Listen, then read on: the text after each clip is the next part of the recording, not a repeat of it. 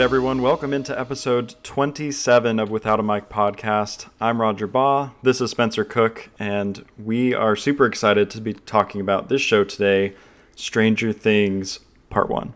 So, this is. Uh, This is the po- the show where we do uh, movies, TV, industry updates, life topics. We cover a lot of things on here.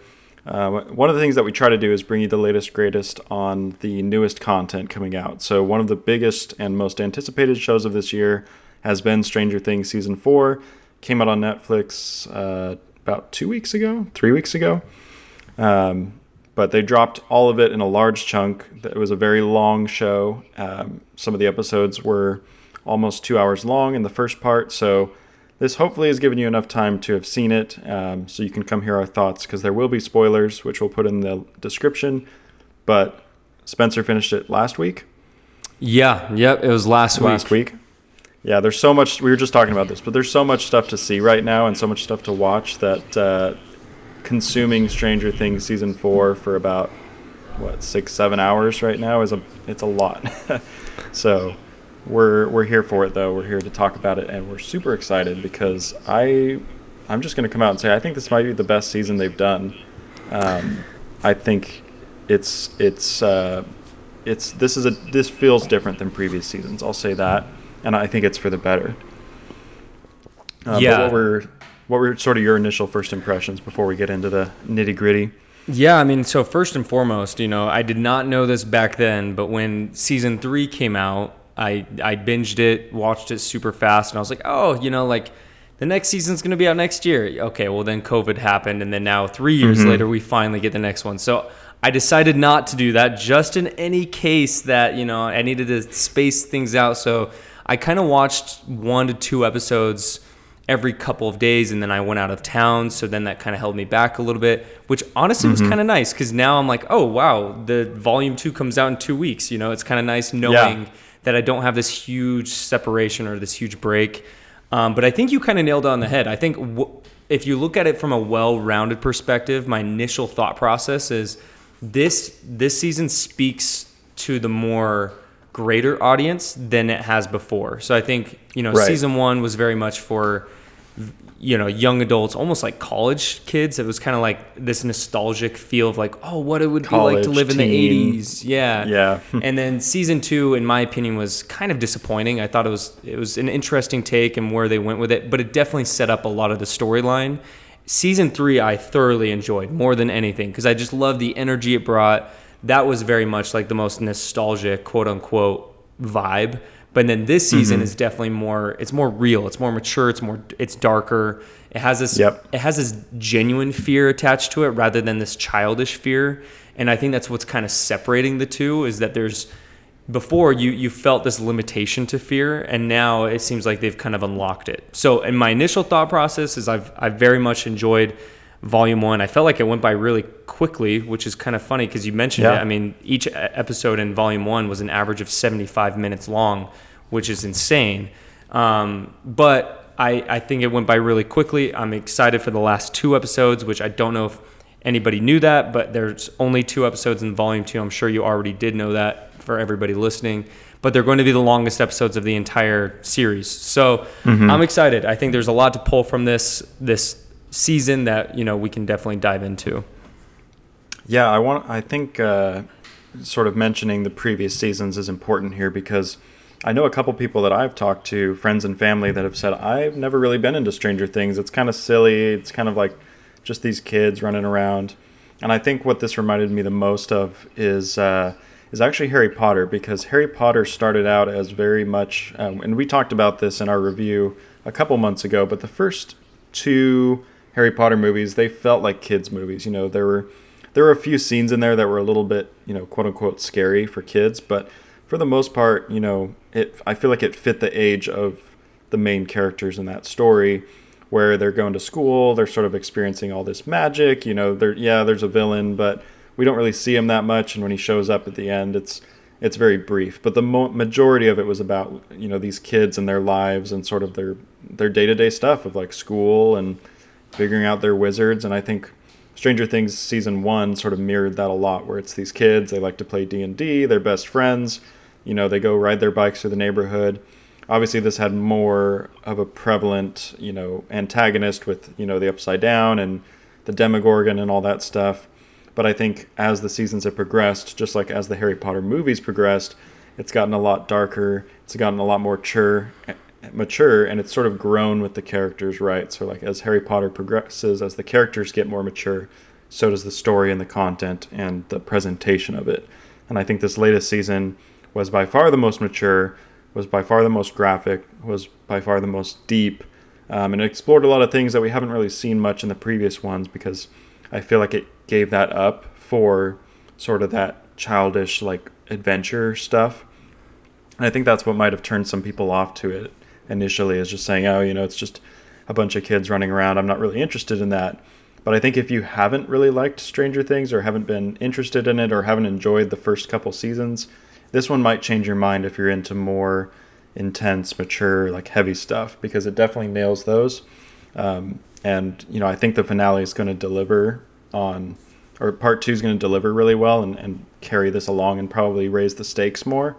So I would I would say this actually might be for those people who wanted more from Stranger Things but didn't get it. What yeah, I'm kind of about in, that. I'm intrigued though because like if somebody told me I just hate Stranger Things or I don't like it, right? If they started on season two, then I can understand. But like season one, first of all, it was built. It was it was made as a standalone season. They didn't know if they were going to get more, so they they built this whole story that could kind right. of be wrapped up in one season. And mm-hmm. in my opinion, like there was so much curiosity to this season. You nobody knew what the upside down was. That was a, kind of a perception that wasn't introduced until the kids figured it out halfway through the season.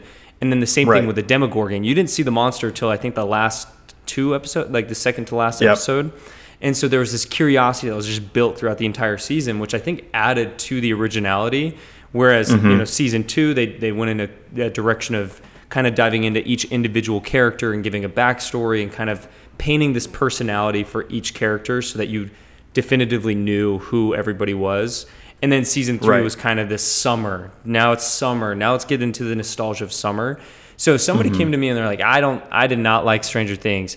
That is always kind of intriguing to me because I, first of all, I held off on watching Stranger Things when it first came out a bunch of my roommates would always get together every week. They would invite people over and they would watch it. And I would always, I remember I would go out into the kitchen, grab cereal and milk, and just go right back into my room because I just didn't care to watch it. Like I had no right. desire. But then I finally did, and I understood. I was like, okay, if you if you watch it for what it is and what it's trying to provide to you, it's a it's an exceptional show. It's very nostalgic. It's very it's a love letter to the 80s. It's very, you know, creepy. It has its fearsome moments. And so I've always kind of been curious with those with those points, but I will say for any of you out there who said, "Hey, it is too childish," or "Hey, it is a little bit," you know, it's it's not serious enough for me, then yes, I completely agree. This season will fill that void. I just find right. it interesting. I would love to talk to somebody who feels that way just to kind of get their points and to dive in deep because it's one of those seasons where I think if every single person watched it, you know, relative to age, I think they'll say, yeah, you know what, that was an enjoyable season, you know, like, or that was an enjoyable show. Maybe they won't continue it, maybe they will, but I think for the most part, it'd be difficult to critique in a heavy sense and say this was a terrible show. Yeah, no, I agree, and I think you put it better. Put it better that what I was trying to say was I don't think if, if you don't like Stranger Things and it doesn't appeal to you at all, this fourth season won't change your mind. But if, like you said, if you think it's a little too light, a little too childish, hasn't really interested you before, then I think this season might pull you back in to a point where you enjoy it. Um, but overall, I like you said, I, I don't think you can look at season four and, and as a individually as a show and find a lot of you know issues or shortcomings with it so far. Um, but there are there are a lot of things that I really like. Jumping into some of the positives, I like that they're exploring more depth in these characters. Um, and I think that's something that the show's been lacking um, because they. I, I mentioned this earlier, but I think they've sort of sacrificed character development a little bit for telling a story and like fitting in all the things they wanted in previous seasons. And I think in this season they finally took a step back and they started looking at certain characters, Max, Eleven, you know, some of these other characters that like Max has only been she hasn't been in the show the entire you know in the entirety of it so some of these newer characters, you know, getting a little bit more glimpse into them, developing you know Hopper a little bit more. Um, that that's something that was nice to see, and it didn't feel like they were like forced trying to get to the next thing. It really slowed down at a lot of points, which I really liked. You know, there wasn't as much action as there I feel like there was in previous seasons up to this point. And usually when the uh, the the big bad shows up, you know they it's very extreme. At least in seasons two and three, like they they sort of lean into that very heavily. And in this season, again, you sort of had a little bit more of the season one vibe where it's like we're not going to show you everything for a while, just because you know what you're seeing is so like crazy and graphic that you know we'll let that speak for itself, and then later on you'll meet Vecna, who's the villain. Um, and obviously, you know, this is spoiler filled, but his progression um, to figure out his backstory, who he is, where he came from, it all felt more natural and it felt more satisfying for me because they took the time to sort of develop him instead of like rushing him out and being like, here's the villain, here's a bunch of crazy stuff he does. It's like, here's a couple things he does, and sort of the the threat of him is almost as scary as the reality. And now we can sort of develop him a little bit more and we'll sprinkle in a couple of these killings along the way. But it really gave you sort of this uh, satisfying sort of summation at the end of episode seven when you find out who he is and it all comes together. So I think I think that was super well done, and it made you know it made the villain a lot more relatable and interesting and and scary, honestly. Yeah, and you know I, I think so. I'm, I'm going to touch base on that, but real quick, one thing I like about Stranger Things at least season four, is they're diving into kind of the realistic talent of what they have to offer. So so many mm-hmm. people mm-hmm. have have asked me, you know, they're like, hey, why why is the redhead they, they say why is the redhead girl like so big on the poster? And I'll tell you right now, I have I am very high on Sadie Sink. I think she's going to be an incredible actress for years to come. She's already proven her worth in Stranger Things, the Fear Street series that was on Netflix, which was in, very enjoyable, and then of course the Taylor Swift short, um, the short film that she was in. And I, I, just think she can portray her emotions really well. And people aren't mm-hmm. going to like to hear this, but I think that you know if you were to separate these actors, let's say 10, 20 years from now, I think Millie Bobby Brown and Finn Wolfhard will be in the blockbuster roles, while I think Sadie Sink will be the acclaimed actress. I think she's going to be the one taking the smaller, more authentic, more independent, more more emotion driven roles, while these other ones mm-hmm. will be in the Enola Holmes and the Ghostbusters and the bigger films, you know, that are right. that are more for the fan service.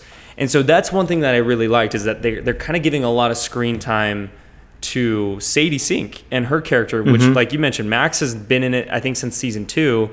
And it, yeah. you know, for any other show, you'd say, yeah, well, season two, that's pretty early on.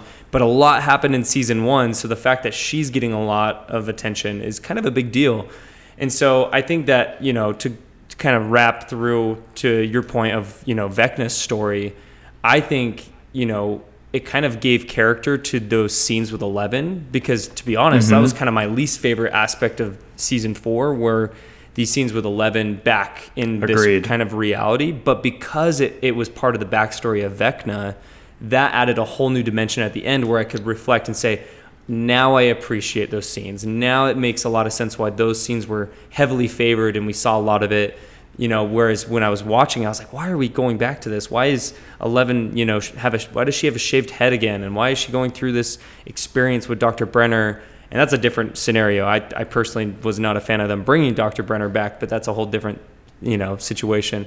But I like that it gave character to those scenes that I was not fond of, but then at the end I could reflect on and enjoy them. Yeah, I think that's a great point. Uh, specifically, and you sort of you sort of put to words what I had not realized that I felt, but you know those flashback scenes were my least favorite part of the show. And I'm personally not a big fan of flashbacks in anything. You know, I feel like it needs to be used sparingly and very specifically to be effective.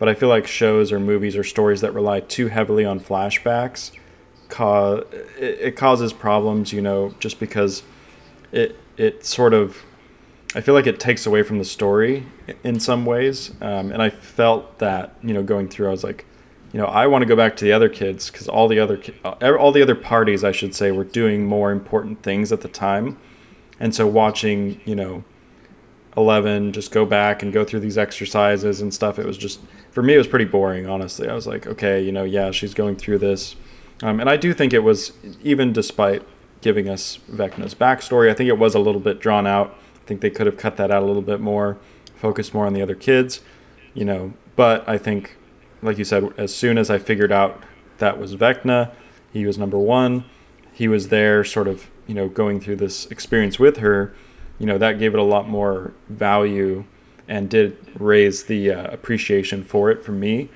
Um, but again, I think it was a little bit drawn out. I think if if I had to point to one negative for the show so far, that would be it. It was just the the focus and the, I guess the time they spent on Eleven. I think they could have trimmed it down and, and made it a little bit more engaging because really not much happened there until the very end and i felt like it could have you probably could have cut out you know probably a good 10 15 20 minutes of that and just sort of gotten to the point a little faster yeah no i agree and i i you know to millie bobby brown's point she said that she thinks there's too many people in stranger things she's like we've agreed we already had a big cast and then we've only added more people right so the original mm-hmm. cast was already a good bunch and then they added Billy, and then they added uh, Maya Hawke's character. I forgot her name, but who worked at uh, Scoops with Steve. Oh, uh, Phoebe. No, is that it? It's gonna. That is gonna kill me. I don't. I, I forgot her name. Um, but yeah. So then you, and then in this season, you you obviously have Eddie, and you're just continuing to yep. add characters. But you know, to be frank, you're not really taking any away. And to Millie Bobby Brown's point, she was like, "We need to kill off characters as much as we love yeah. them." and it was kind of a bold take but you know when you think about it there's so many like when you go to season one there's there's joyce and her scenes and then there's the kids that's kind of like the storyline. Mm-hmm. you see joyce and the kids joyce and the kids. Robin. That was her name. Oh robin that's her name. Yeah. And then in season four you have Hopper situation with joyce and then you have murray. mike. Yeah with murray. And then you have mike and will and and that situation going on, and then you have Steve and them and all that situation. So you have all these multiple kind of screen points going on. And Ken's made a good point. She was like, it's kind of hard to keep up to date with everything that's going on and like remember what was the last thing from this character's situation. So I want to present the question: A, do you think that this is kind of the right track? And B, who's been your favorite? kind of like section of screen time you know which which group has been your favorite to watch in season 4 um, I so I think that I agree with Millie Bobby Brown, um, and not to get super into it, but I feel like I so lately we've been watching Kenobi, and I haven't been a huge fan of that series. And I think one of the main reasons in it, without getting too much into it, is that there's no risk, tension, stakes for any of the main characters. Like we know they're all going to live, we know they're they're going to be in sequels, so anytime that Kenobi or you know Darth Vader or Leia or anyone in that show is put in a situation where it should be scary, it's just not because you know they're going to survive. And I think in Stranger Things, I've also felt that way about the main characters. Right? Obviously, you had you know different characters throughout each season. I feel like there's been one sort of minor character dying, whether it's uh, Sean Astin's character as Bob in, in the previous seasons, or Barbara, or Billy you know they bring in these characters that are expendable and then they kill them you know as sort of the the ten the you know that's the tension or the high point of the show is when they they die and so you're like oh you know that was someone actually died. But the main characters you never really feel like they're at risk. Um, you feel like they're going to walk away and i think that's uh, that's okay but i feel like with the direction and the step they've taken with the show i think it's time to start killing some people especially because there's only one more season after that, and so I think it would raise the stakes. You know, if they kill off one of these kids, like you know, like a Will or you know something like that, then it would just sort of shock you into being like, oh, this is like the stakes are real here, like you know, and they they've already started exploring like the trauma of Max with Billy passing away, so I feel like it fits their their vibe going forward. Um, so who would you who do you think is I mean, I have no idea what's going to happen in the finale or in, in volume right. 2. I assume, my personal opinion, I assume Vecna is going to die. Who who from the quote unquote good guys do you think is going to die in the finale of season 4? I don't know if they're going to kill anyone. That's the thing is I, I feel like if there was someone to die, it, it's I feel like it's not going to be Hopper. It's not going to be Joyce. Um, Murray maybe you know because he's kind of a minor character. Um, they've spent a lot of time on Max, so I don't see that happening. I honestly think the character most likely to die would be Will, just because he's mm. sort of been isolated. You know, they've had a couple feel good moments with him so far. You know, with him and Mike about being friends, and you know they focus sort of on Eleven's struggles in school, but he's also struggling and he feels very isolated. So I think he would be the character most likely to be killed. Um, and I think it's far enough removed from season one and two, where he was sort of the focal point, where he had that connection to the Upside Down. Um, but to answer your other question, I think the most interesting group so far would be a toss up between Hopper specifically and then the Steve, Robin, sort of Nancy group. Um, because the other kids, you know, they're going to Utah, you know, they're they're in California, and that stuff has been, you know, interesting to a point. But I feel like that also took a while to get going.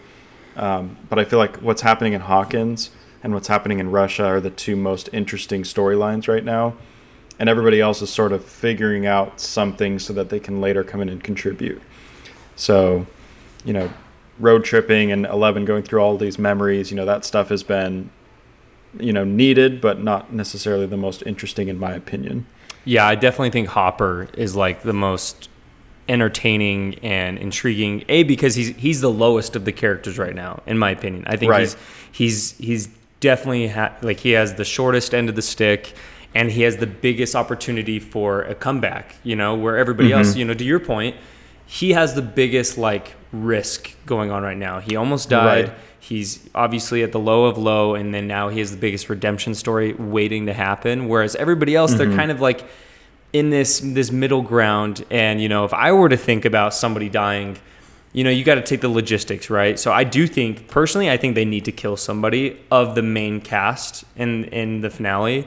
And but you got to look at it from okay, we can't take away anybody that's going to be like a massive fanfare. So like Steve, I don't think you can kill Steve. He's too big of a no. fanfare, you know. And to be honest, they wanted like, to kill him in season one. I, I saw that. Yeah, I saw yeah. the Duffer Brothers had that originally written. Um, and by the way, their redemption in season one was going to be Will's dad instead of Steve. You know how Steve came back with the bat? It was apparently mm-hmm. supposed to be Will's dad, which I'm happy they did not go that route. Yeah, um, same.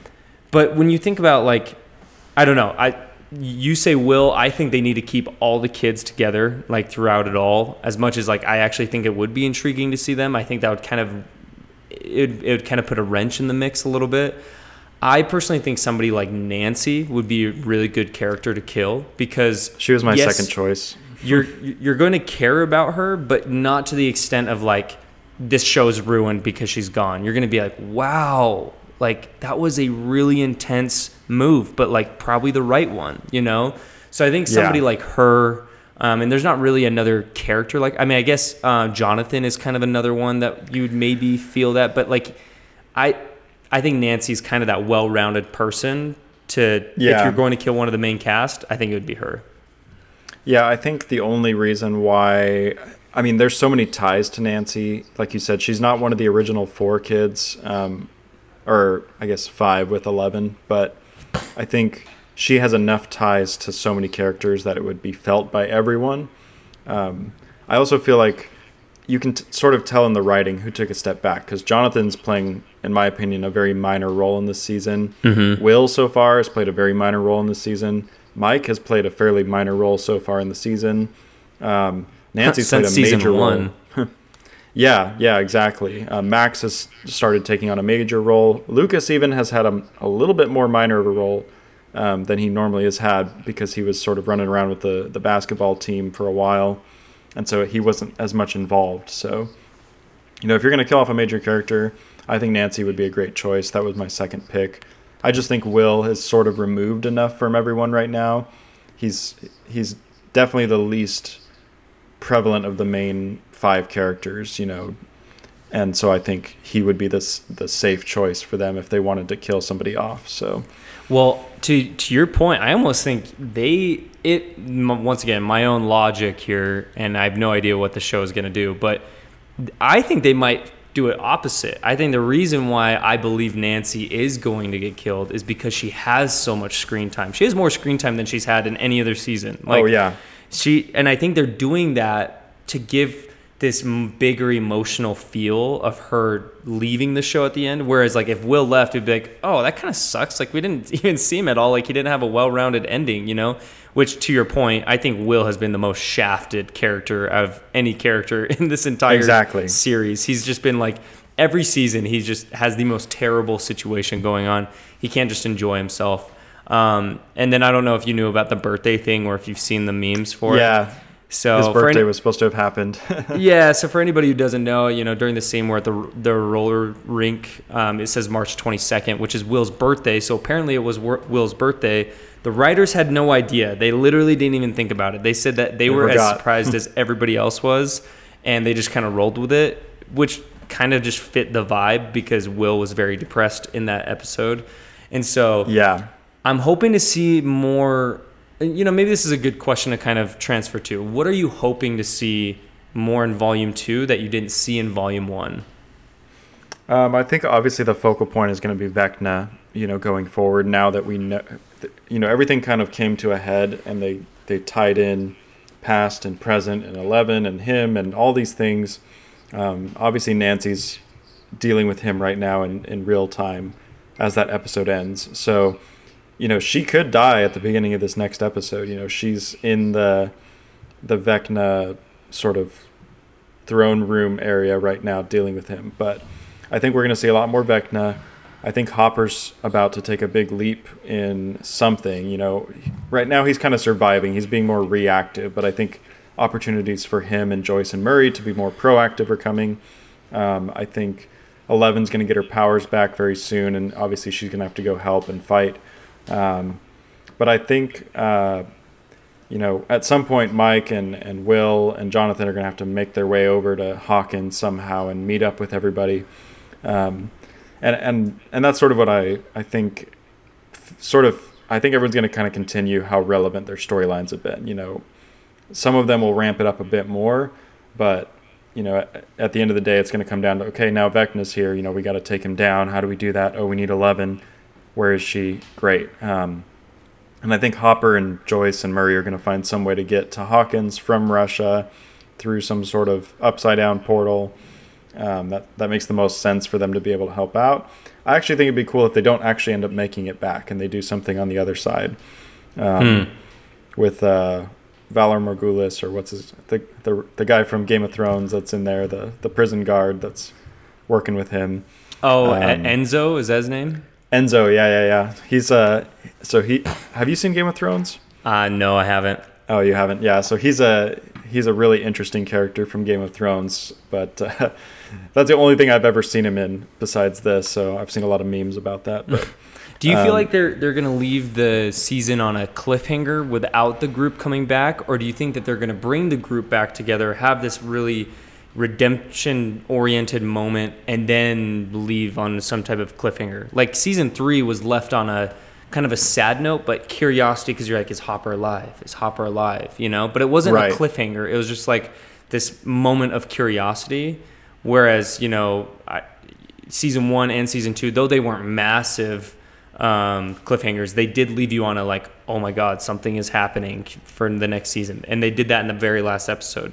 So how do you think they're going to do that? Do you think they're going to bring everybody collectively together, or do you think they're going to have this kind of cliffhanger and say, well, you're going to have to wait till season five for us to bring the whole gang back together? I think they're going to do a cliffhanger. Like I said, uh, the Mike, Will, Jonathan group is sort of the most removed, I think, from something important happening because they're looking for Eleven, right? So she's there's going to be a point where they meet up with her and she needs to be where Vecna is to some degree to deal with this, right? Because I don't think anyone else is equipped to fight him. And this whole buildup with Vecna and her in the past, you know, in the facility is going to lead to them having some major battle, of course. So I think at some point, all the kids will be together. My only question, I guess, is whether or not Hopper, Murray, and, and Joyce will make it back like I said, I think it'd be kind of cool if they stay in Russia and end the season with them being there, just because I think if they can affect something on the other side. But I kind of feel like they're going to bring everybody together. We have probably about five more hours of content in season in ep- part two. So I think at some point they're all going to meet up and have to hoorah it all together. But like I said, Five. I, I, what are you thinking? What are you thinking, Willis? with the five more hours, the last two episodes are about five hours total. Because you got what, an hour and a half and two twenty? Is that what it is? Is it an hour and a half? I thought it was about two Yeah. hours. Yeah. So the first one is like an hour and a half, and then the second one is is two twenty. But yeah, you're not Oh, far okay. off. Like we do have So a about lot four of hours. content. yeah, we do have a lot Yeah, of yeah. content.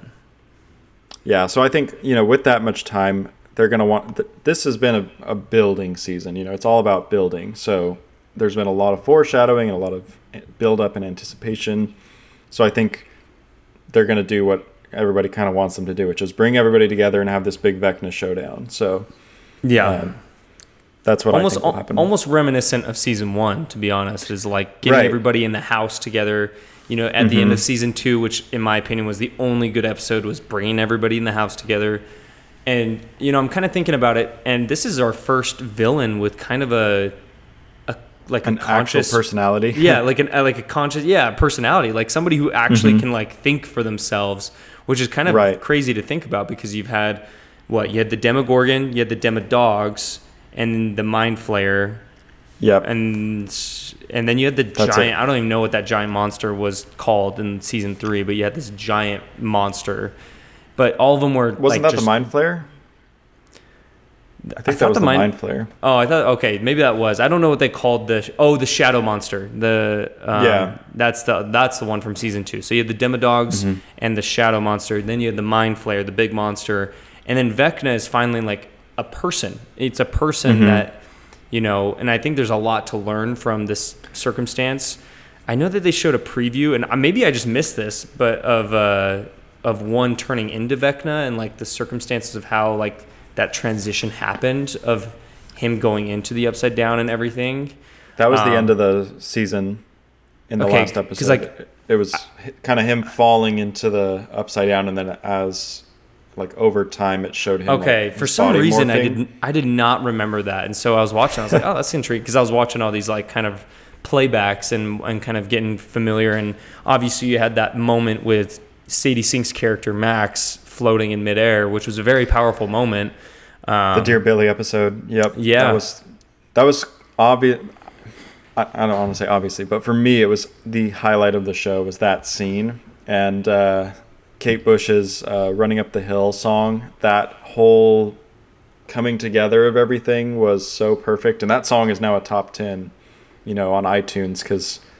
it's a great song, but when you put in Stranger Things in the right moment, you know, it, it just hit. So I, I think that was the most emotional, powerful moment of the show so far. Um, so I'm I'm curious to see what they have coming forward. But I did see um, the creators come out and sort of on Twitter. I think he said one of the Duffer. Uh, is it the Duffer or Duffy? uh, Duffer, yeah, the Duffer. brothers. Duffer, that's right. Uh, yeah, one of the Duffer brothers came out and he basically said like, yeah, with the episode uh, "Dear Billy," you know, we we felt like we had an opportunity to do something special, um, and and take it to a level we hadn't before. And so, I feel like that episode was so was the most was the high point of the show for me, with how emotional and and involved and, and vulnerable it was. And so I really enjoyed that. And it looks like they uh, that was what that was the vision they had for that episode. So. Well, you know what's kind of crazy is, and once again, I'm sure this was all scripted and well put together, but you know, considering the Will's birthday thing, I don't know what to think anymore because, you know, this that song kind of kept this window open, right? It didn't save her life, but it kept this window open so that she had a little bit more time to figure out how do I get out of this, you know, situation. And if you think back to season one, a big reason why Will survived is because he kept singing that song, Should I Stay or Should I Go? You know, he kept singing Mhm. that in the upside down. And so you start plugging these these similarities together of like him singing his favorite song. It's kind of allowing him to prolong his situation. It's not saving him, but it's prolonging his his situation until he can figure a way out. It's the same thing with Sadie Sink. And so finding these little ties back to season one or even season two and like these these really fine details, I think that's what's setting any show, not even just Stranger Things, but that's setting any show apart when they're able to actually go back and give a genuine fan service, not a cheap thrill fan service, but a genuine fan Right. service to the people who pay attention to say, "Oh my god, that's an Easter egg. Oh my god, like that fits." And it was so organic and they didn't put any attention to it and no pressure on that moment. Whereas to go back to a previous conversation that you and I had, so many filmmakers don't trust the audience. They just they mm-hmm. want to just give everything and to be quite honest, you know, and I'm not going to touch base on this for a while, but that's Jurassic World Dominion, like such a cheap thrill because of, you know, they took this nostalgia and that was they took advantage of it. Whereas, you know, you take the 80s nostalgia and Stranger Things said, "Cool, we're going to make a Dungeons and Dragons type movie or show and we're going to really enhance the 80s nostalgia rather than making a show about 80s nostalgia and wrapped around 80s mm-hmm. nostalgia. They used it to their advantage.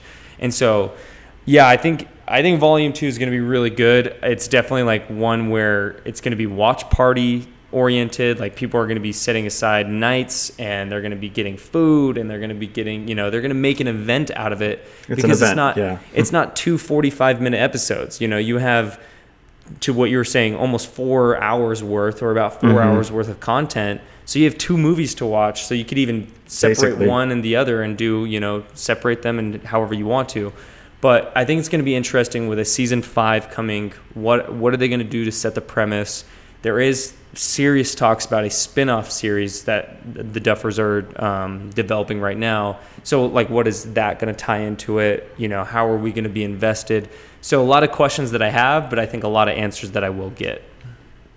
Yeah, I'm hoping that this season ends with a lot of questions, it, I, and does sort of what Severance did. Because, um, and if you haven't, if you don't know about Severance, go watch it. It's my favorite show of all time. But but it does something that I love in movies and TV shows, and I think Christopher Nolan does this a lot, where throughout the story and throughout the uh, movie or the show or the book or whatever it is, you have all these questions, and as it goes through, it answers so many of them. And at the end, it answers a lot of big ones, but in ways that create new questions. And then it ends, so you still get the satisfaction of closure with some of the things that have been happening, but it opens you up to possibilities and then lets those possibilities sit, which is, in my opinion, the definition of trusting your audience. You don't give them everything to where they don't have to think about it anymore, or at least wonder, I should say. Um, so many movies and shows and, and stories, you know, they without trusting the audience, you feel like you have to close up everything. It all has to be neat and tight. There can't be any like loose ends or anything like that. And lo- not necessarily loose ends in a way where like you never go back to it, but loose ends where it's like I don't have to spell this out for you. I can just kind of hint at it and then move on, and you can figure it out or you can wonder. Um, I think one of the most iconic you know, two of the most iconic examples that come to my mind are at the end of Inception when he spins the top and it's just spinning, and you see like a slight wobble, and it makes you wonder whether he's in a dream world or whether he's in the real world, and it ends, and it doesn't tell you, oh, you know, there's no after credit scene where it's like, yeah, by the way, it's the real world, or yeah, by the way, it's the dream world. Like it just, we don't need that. Like it, that moment is so powerful because you don't know. And the same thing with the Prestige. At the end of the Prestige, it pans over and you see all the bodies in the tanks, and then it ends, and it makes you wonder, you know, again about the story without telling you or, or spoon feeding it to you. And I think that's what makes those movies so great. Um, is those endings specifically just lend so much power to it because they trust the audience, but it isn't in a way to where they've like cheapened the ending by not giving you a satisfying conclusion. So you still get closure and you get to wonder. And I think I think that's how the season's going to end. There's going to be a closure, probably with Vecna, but then it's going to open up a bunch of things. Specifically with the final season, you know they're going to build up to that.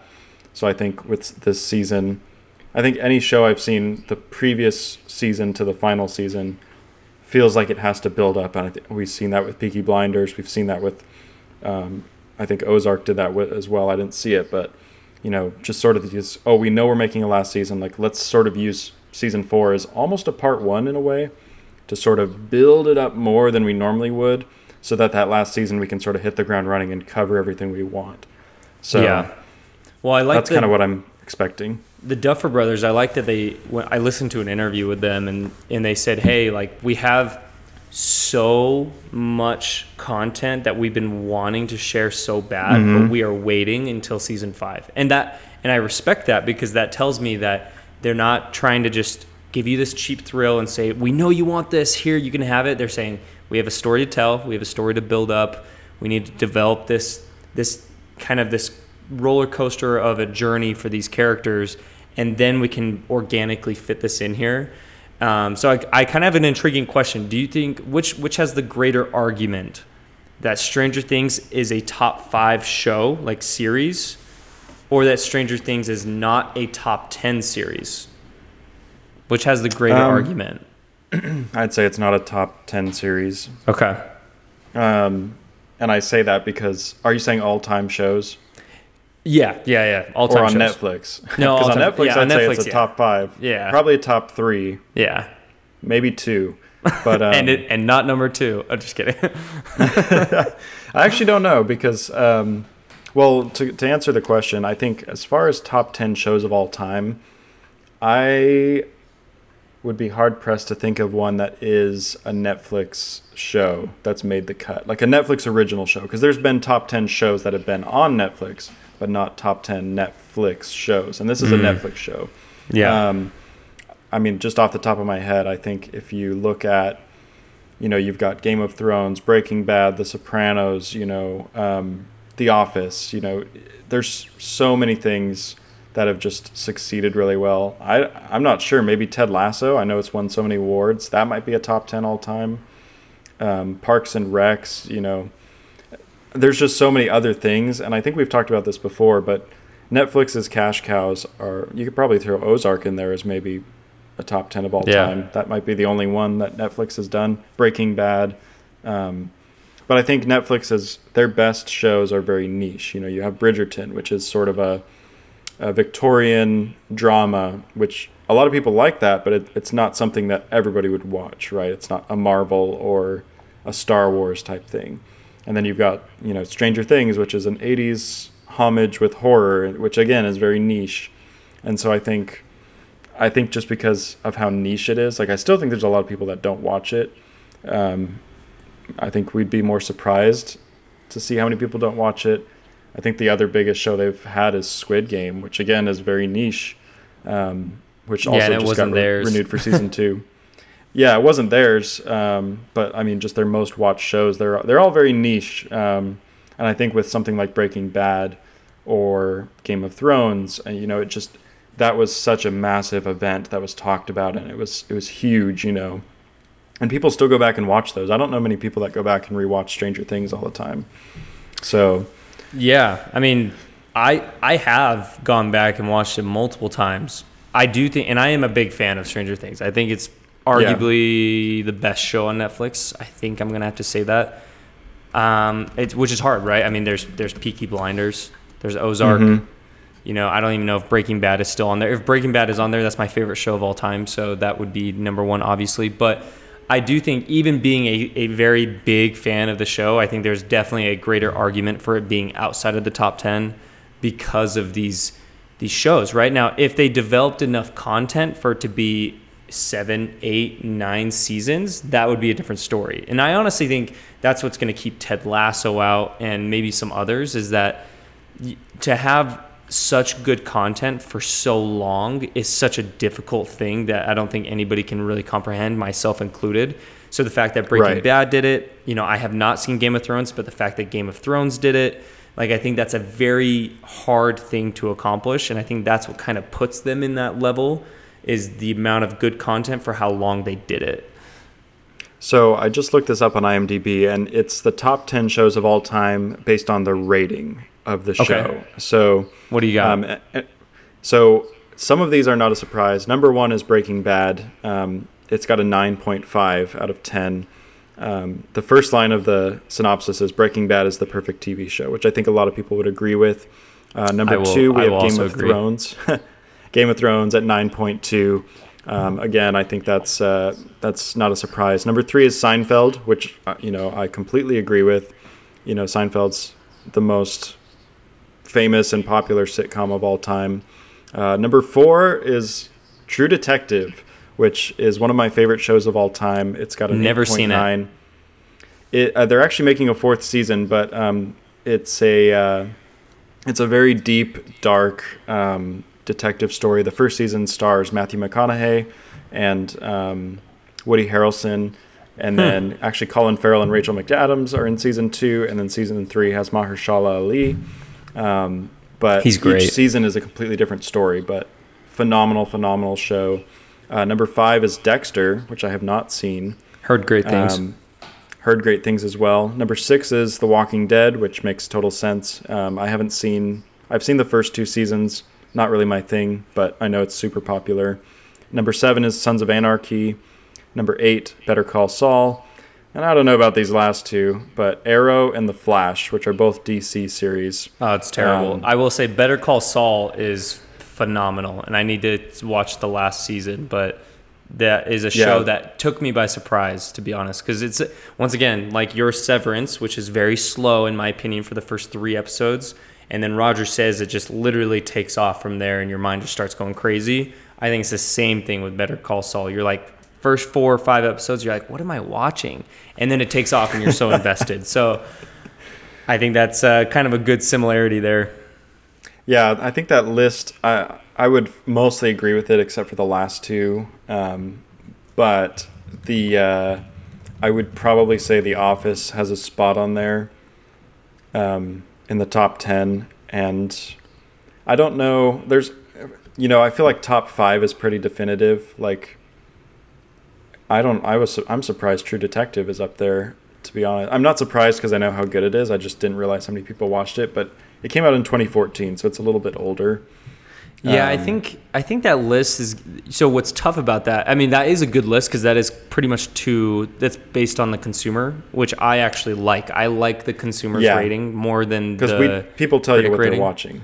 Exactly. I mean, so I'm kind of just briefly going through this other one, which seems a little bit more like it's, it's right in the same ballpark, but pretty accurate. Like Sopranos, The Wire, Breaking Bad, Game of Thrones, Mad Men, The Twilight Zone, uh, Yeah, Simpsons, yeah, exactly. Seinfeld, Lost, and Saturday Night Live. So that one seems a little bit more like That's a little more oh, accurate. Like a little bit more. I don't know what the word is, but not fan serviced, but more like, hey, overall fan critic everybody this is kind of the Mm-hmm. general you know or at least around it i think we can agree that game of thrones breaking bad seinfeld those are probably going to be three of the top five on any list at least relatively close to it because to your point i love the office but seinfeld is what inspired any sitcom. You know, it's the Right. And I and I didn't grow up watching Seinfeld that well or that much, but I know it is the biggest sitcom of all time. And then you have Breaking Bad, and then Game of Thrones, which literally cannot be talked about enough. So, I think those three are always going to be on that list, regardless of the order. Yeah, I'm I'm seeing a bunch of different lists, and I think you know I definitely there's I would say there's a very short list of iconic shows. Like there's a lot of great shows, and I think we could argue that. I, I apologize. That list I found was somebody's top ten. It wasn't like the official IMDb, but it did have the ratings. Oh, you did it dirty me. You did it dirty, huh? I'm sorry, but it did have the ratings. Um, Oh, okay, okay. So, based on this is the top. Actually, so here's IMDb's actual ratings by users, which it's a little bit skewed, but um, Planet Earth two and Planet Earth are one and three. Breaking Bad is number two. Band of Brothers, Chernobyl, The Wire, Blue Planet 2, Avatar The Last Airbender, which is another one that would be top 10 probably, Cosmos, Sopranos, Game of Thrones, you know, there's more stuff down the line. But I think to your point, I think there's just certain shows that are iconic. Yeah, They're very, that's a very short list, right? I think Breaking Bad, Game of Thrones, um, Seinfeld, um, Well, and this the question I asked, you know, I asked our friend, our mutual friend Mick yesterday, is I was like, "Hey, who's the greatest villain of all time?" And that's a hard question, right? Because the most iconic villain of all time is Darth Vader, in my opinion.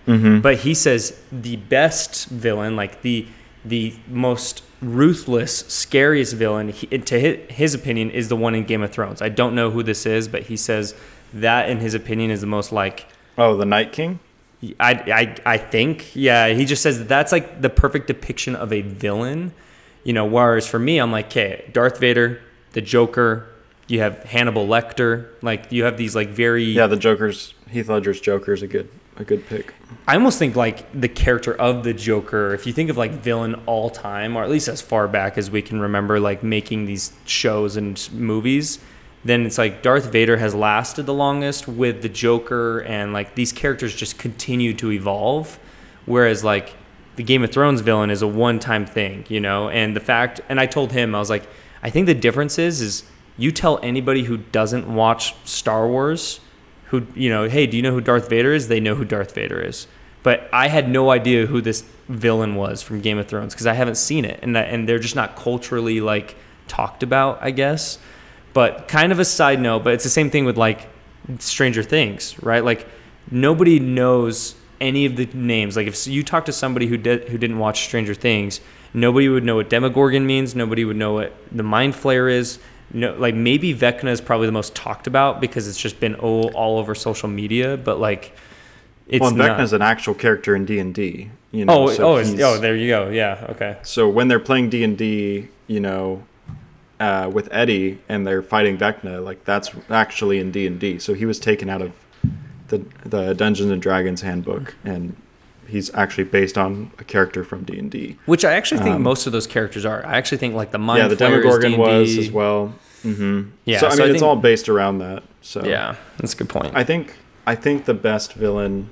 We could probably spend an entire episode on this, so maybe we'll come back to it. But I, in my opinion, the best villain is the most relatable one, and I don't. I think you made a great point with distinction between iconic and like most I guess villainous villain is maybe the right way to say it, but Darth Vader is the most iconic villain, but arguably Palpatine did a lot more scary stuff than I he agree. did. I agree. And Palpatine's one of my favorite villains because I mean, he did all the dirty work himself, you know. Um, and Darth Vader, you know, we, we, we see like hints and like insinuations of how bad he is, but you never actually see how bad he is and even the Kenobi show is sort of dancing around it so far. They haven't really showed much. Like, yeah, you know, he snapped a couple necks, but it's like you still don't actually see it. But with Palpatine, like you literally see everything. Um, and Ooh, I think Voldemort. That's the, a good one too. Voldemort. Voldemort is a is a good one too, um, because I don't know. I just think the relatable villains are the best ones because when you can understand their motives, I think when you can distill a villain down to a motive and how they just chose a slightly different path about getting there. I always go back to Thanos and, and Infinity War, which I think is the best Marvel movie, um, because his his thing was I want to stop overpopulation, which is a totally real problem, and so instead of like, you know, whatever all the fan theories are about other ways you could do it, creating more planets, things like that. His path was I'm going to wipe out half the population so the other half can flourish, and that will solve it. And it's like when you look at it that way, because his home planet was overrun and, and destroyed because of overpopulation, his motive was, I don't want the same thing to happen to the rest of the universe that happened to me. And when you look at it that way, you say, oh, yeah, I can, I agree with that. You know, I see where you're coming from. Do I agree with killing half the population to do it? No, but I can see where you're coming from. And I think, you know, that's usually, in my opinion, the best thing for a villain is to get it down to a point where you can relate to them but then they can take it too far in the other direction. Um, and I think there's some exceptions, but Voldemort, seeing his backstory, sort of seeing where he came from, you know, the Riddler in the, the latest The Batman movie, very same thing. You know, you sort of see how him and the Batman were both orphans. They both had um, struggles as children, but the way that they chose to deal with that directed them in different paths, and one of them became a hero and one of them became a villain. So I think with Vecna, tying it back into Stranger Things, you know, sort of, you know, we haven't really seen a full origin story for Vecna because we don't know one's history. Like, obviously, he was the first one that they're all mapped after all the other kids, but we don't see, like, sort of how he came to be, how he was found, what experiences he went through up to the point where Eleven starts interacting with him. But, I mean, if sort of seeing him in the house with his parents and all that stuff. You see a little bit of it, but he's a little bit more relatable than, like you said, the other villains they've had in the show so far because they're just sort of these nebulous monsters, whereas he's actually a person with a backstory that's relatable. So I really hope they give us a little bit more on him just to sort of like round it out because now we have these questions like, well, if you're all based on one, where did one come from? Like, how did he start getting his uh, his powers and stuff? I mean, we saw a little with the house, but he's got another a deeper origin story that'd be cool to explore. Yeah, I mean, I, I'm, I almost personally, you know, I don't think many people would agree with this, but I would not be opposed to a villain expanding to two seasons because we've never seen I that agree. in Stranger Things.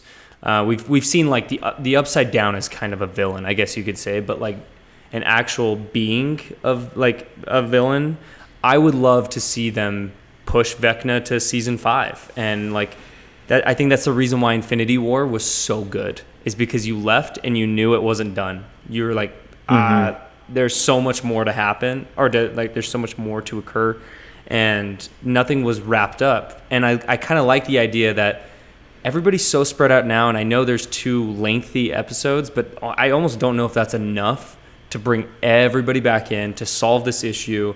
And I think it's going to be really dark, and I think they're going to leave Volume Two on a cliffhanger with somebody dying at Vecna's hand, or even at Eleven's hand.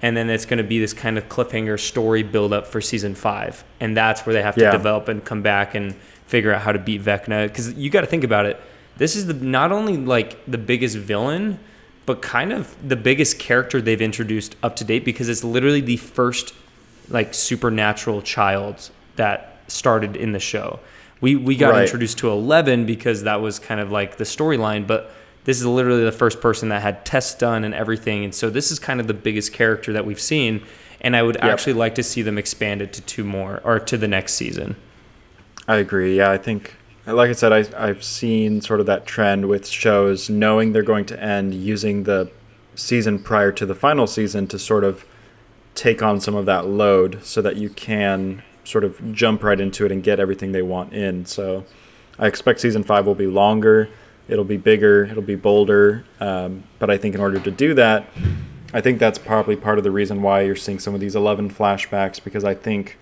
instead of like having 11 lose her powers in season five or something like that. They can front load it in season four. At the end, she gets her powers back and then like pushes that momentum into season five where she's actually doing a lot of stuff, growing her powers more than you know trying to get them back. So It's almost Yeah, like I you, if you think of it. Harry Potter, um, Deathly Hallows Part One and Part Two, like Deathly Hallows was very much a story build up, and it's kind of what we're seeing right now. Like right now, there's a lot of story build up, a lot of different Yep. character resolutions and figuring out relationships and everything, and you know, Elle figuring out her powers, and it seems like this. Which, in hindsight, you know, we're going to look at it and it might be considered the slow season. Like right now, it's actually very enjoyable, in my opinion. But I think next season, if they do what, you know, I would hope, next season is going to be outrageously just on a different scale of story and action and darkness and high points and low points while this one was kind of a build up to get to that and i hope they do it i don't know if they will i'm sure they will wrap this up in a, in a great way but i'm excited for volume two man july 1st that's only two weeks away two and a half weeks away and uh, i'm looking forward to it Yep, same. I think uh, I think I've said all I have to say right now, and we're just gonna have to wait for season for part two, and then we'll come back and do another review on everything together, but focusing more on part two uh, while we wait for the final season number five. Yeah, and I'm a big fan of uh, fan theories. So, I mean, let us know what you think is going to happen. Let's see how close or how accurate or how far off we all are from what we think is going to happen in volume two. And then we can revisit it. You know, we can we can kind of pull those those fan theories and say, "Not this definitely did not happen." But if you do have a fan theory, let us know. I mean, we're more than happy to go over them and, and kind of see and even read those. You know, when we do the next review.